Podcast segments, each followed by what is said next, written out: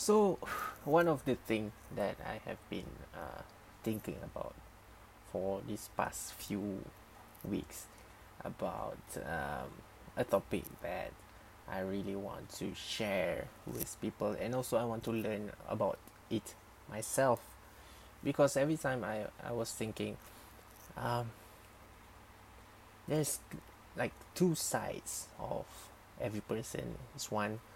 Uh, what they can say as a subconscious mind or or this unconscious mind. Subconsciously unconsciously. Uh, conscious and subconscious or something like that. Or I might be confused with uh, the alternate personalities. You know some people have multiple personalities sometimes. Um, some people have two kind of two too diverted kind of thinking or something like that. So i stumbled upon this kind this one um, article in the internet. Is from markmanson.net that's the article is titled uh, to your two minds. This was written eight years ago and i think this article might evolve or uh, this man the writer mark manson um, might have changed his mind or probably read or uh, discovered new new ways of things. But this was written eight years ago by mark manson and it was it is titled your two minds. So you can check in his website markmanson.net. So let's begin his um, article before actually me talking about things that you know was in my mind.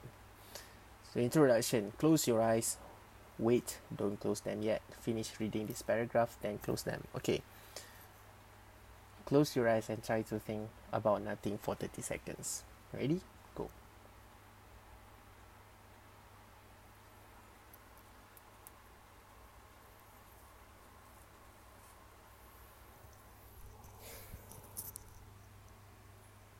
Okay, so wasn't easy, was it? Chances are that various thoughts and images kept popping into your head. Now I want you to try the same exercise again, except this time I want you to pay attention to which specific thoughts and images pop up. Try to treat, try to keep track of them. Notice them, note what they are, and then let them go. See if you can do that for a minute. Ready? Go. So this man, this writer, is writing about um, more of a zen thinking. So he wants to he wants us the reader to actually experience it at the same time. So continue. What were they? Maybe the fight you had with your brother the other day or the assignment that's due tomorrow but you're reading this instead or maybe a movie you saw recently or some sort of fantasy chances are you were able to notice them for a little while but then you quickly find yourself getting sucked into thinking about them involuntarily. If you ever meditated, even a little bit, you're familiar with the experience you just had. You close your eyes and try to shut your mind up, even for 30 seconds, and despite your best effort, the spigot of thought, the vomit, just kept pouring out. If you ever attended meditation retreats or been involved in some movements such as Zen, like I was for a while, they talk a lot about this mind chatter that you suffered through. And the thing is that mind chatter never stops. It's always going on in your daily life. A lot of these Eastern philosophy philosophies aim to quiet that chatterbox of a mind that we have and I suppose it's useful to put a little damper on it. But I actually found practicing these sorts of techniques have another benefit a benefit psychologists are just catching on and starting to write about here in the West. This is this was written eight years ago, and I think there has been more techniques or the, the, the medicals in the medical field that's already catching up so subtitle that benefit is what I call the two minds. Continue. When you close your eyes and try to eliminate any thoughts and fail miserably like the rest of us, obviously your mind is thinking. But if your mind is thinking, then who is observing the mind thinking? Hmm. When you did the exercise and your mind kept wandering back to what you had to do at work tomorrow, who was it and was watching your mind worry about work tomorrow? It was your mind watching your mind. okay. In Zen, they refer this as the thinking mind and the observing mind, the two minds. It has been common concept of Buddhism for centuries and new Western therapies such as ACT, the acceptance commitment therapy, are catching on to how useful it is and how it can solve a lot of everyday emotional problems. So the writer said he will break down break down the two minds further and then show how they can be applied to solving many of the emotional problems we deal in our daily life.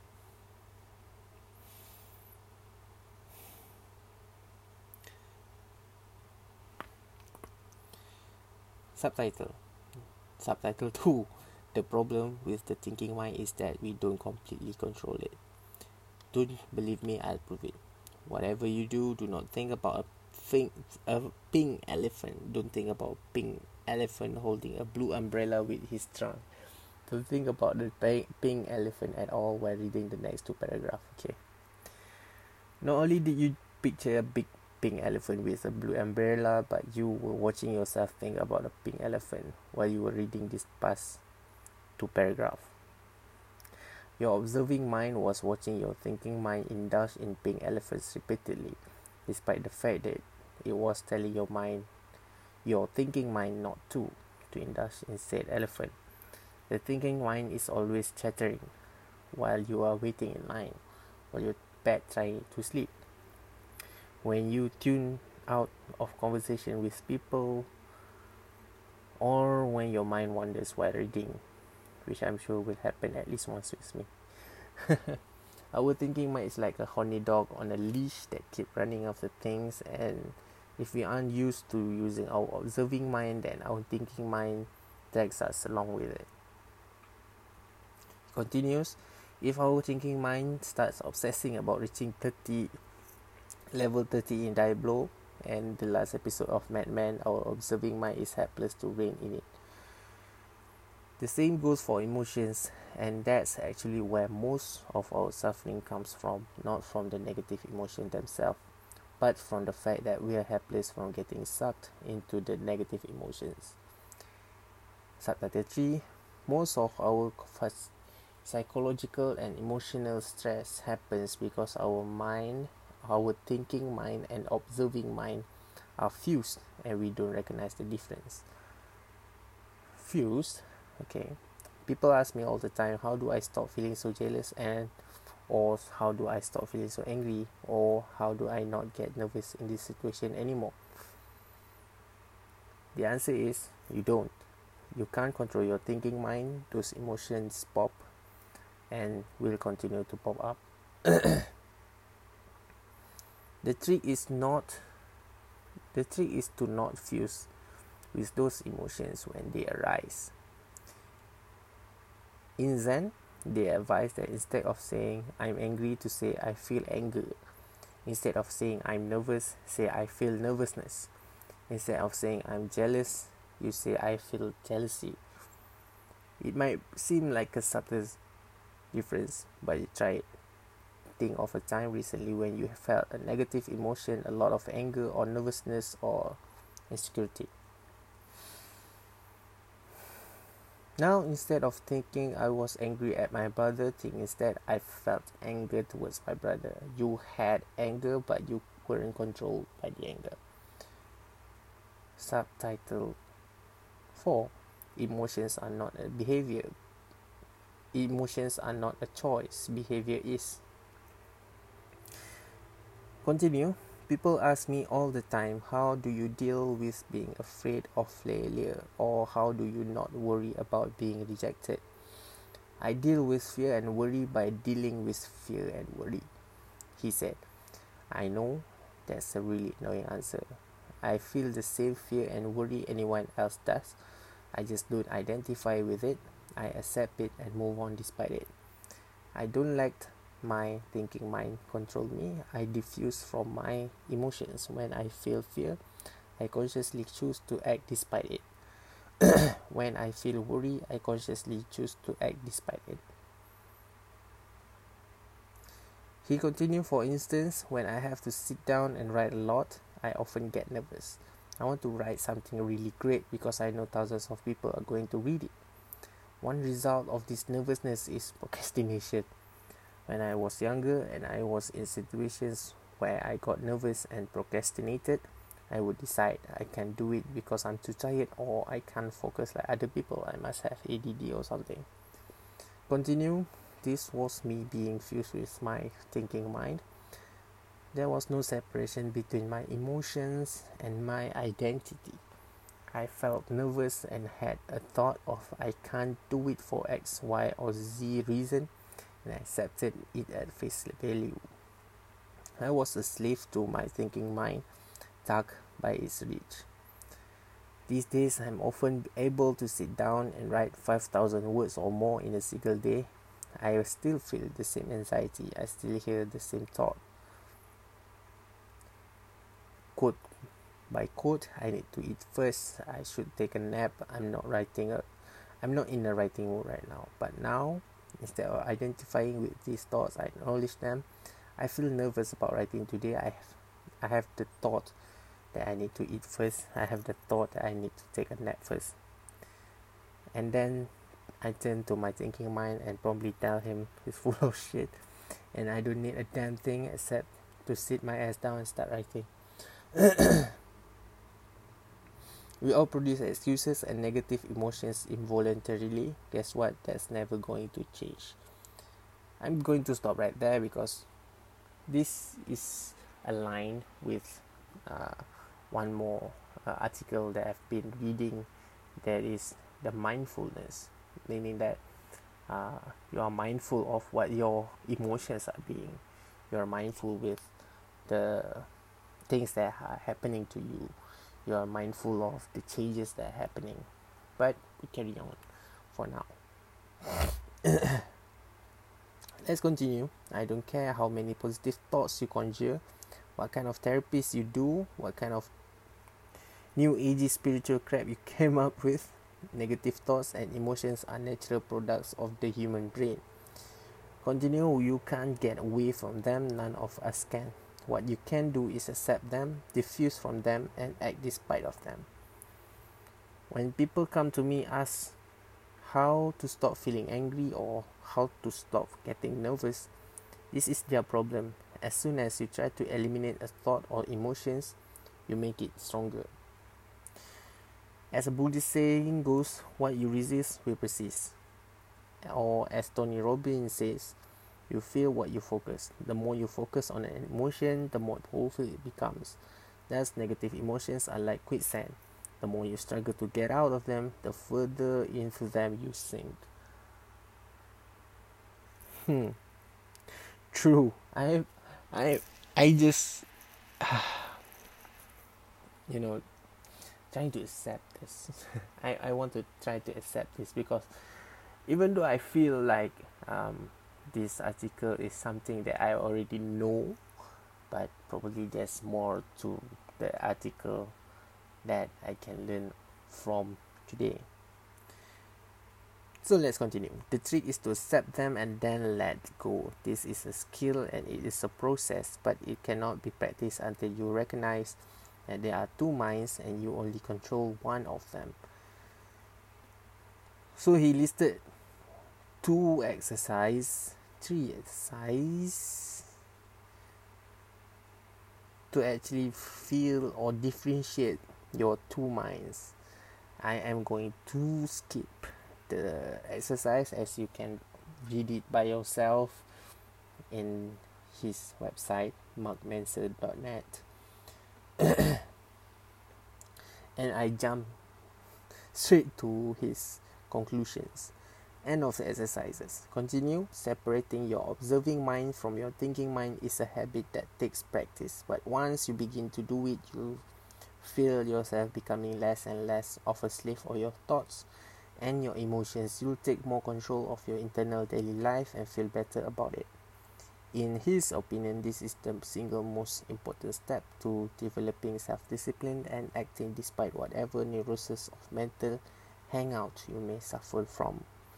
Once you've differentiated your two minds, you can begin to evaluate your thoughts and feelings from an objective place and decide which ones are helpful and which ones are hurtful. By markmanson.net. So he has the whole website of him talking about uh, mental health and i am very grateful to actually stumble upon his work here.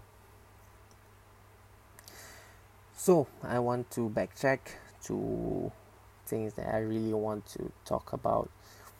Is one is about the mindful thinking. Um, i've read somewhere about this mindful thinking is about more of accepting or, or more of knowing that okay now you are hang- hungry or angry. You are now feeling sad about yourself. You are not feeling um, you you're feeling um, sadness.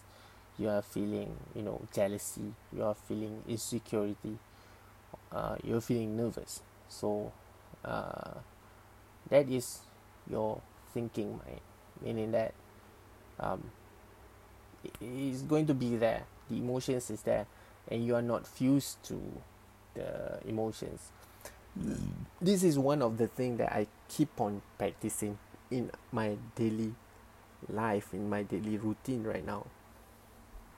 Because sometimes it's easy for us to say that don't fuse them to each other.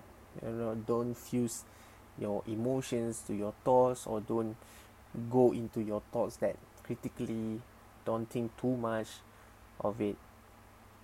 Um, but it's really hard when you are used to it. You know you have been feeling these kind of emotions and you have been reacting to them like your whole life. And suddenly you think okay this i feel very angry and i need to do something about it you know uh, in changing this mindset is a lifelong process. Probably someone that is 40 years 60 years of living is still not mastered this kind of skill.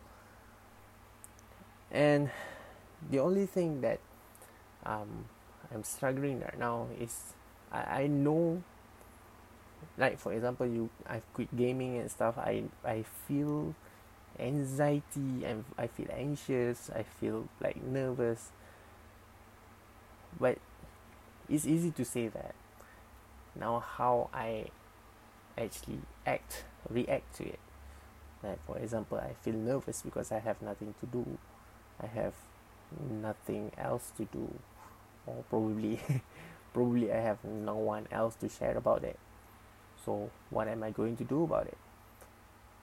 That is uh, what uh, is evolving or changing from the work of uh, Mark Manson uh, for, from the, his article eight years ago. But this is a very good um, place to start. You know, some people don't really know about this thinking or um, observing minds. You know, observe. You know, ob- what is observe? Observe is you being in the third person for example, you are angry, you observe why you're angry. You think, I'm angry. That, that's it. that's all it.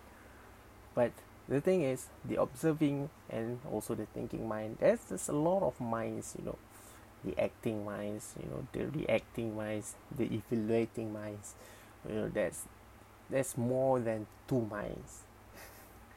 the action minds you know and it has been simplified into one observing and also one is thinking. It's more about your mind and also your soul. That's that's the that's me. That's that is me talking or simplify it or oversimplifying it into to uh, like what he did just now. This observing mind also thinking minds or what I can say the heart and the soul. You know the heart is uh, the living heart you know the pulse blood and stuff like that. And the soul is what's inside of you your value your thinking mindfulness and also of that all of that stuff. So yeah um, this is a very good article for me to read. And these three exercises has been uh, made uh, has been practiced by all of these deep thinkers deep thinkers around the world. You know some people don't really like to think because you know they are not aware that they are actually suffering. And some people don't really think about it because they feel you know um, they feel like they are enough. So um, whenever you have all this kind of thinking it's really about your priority.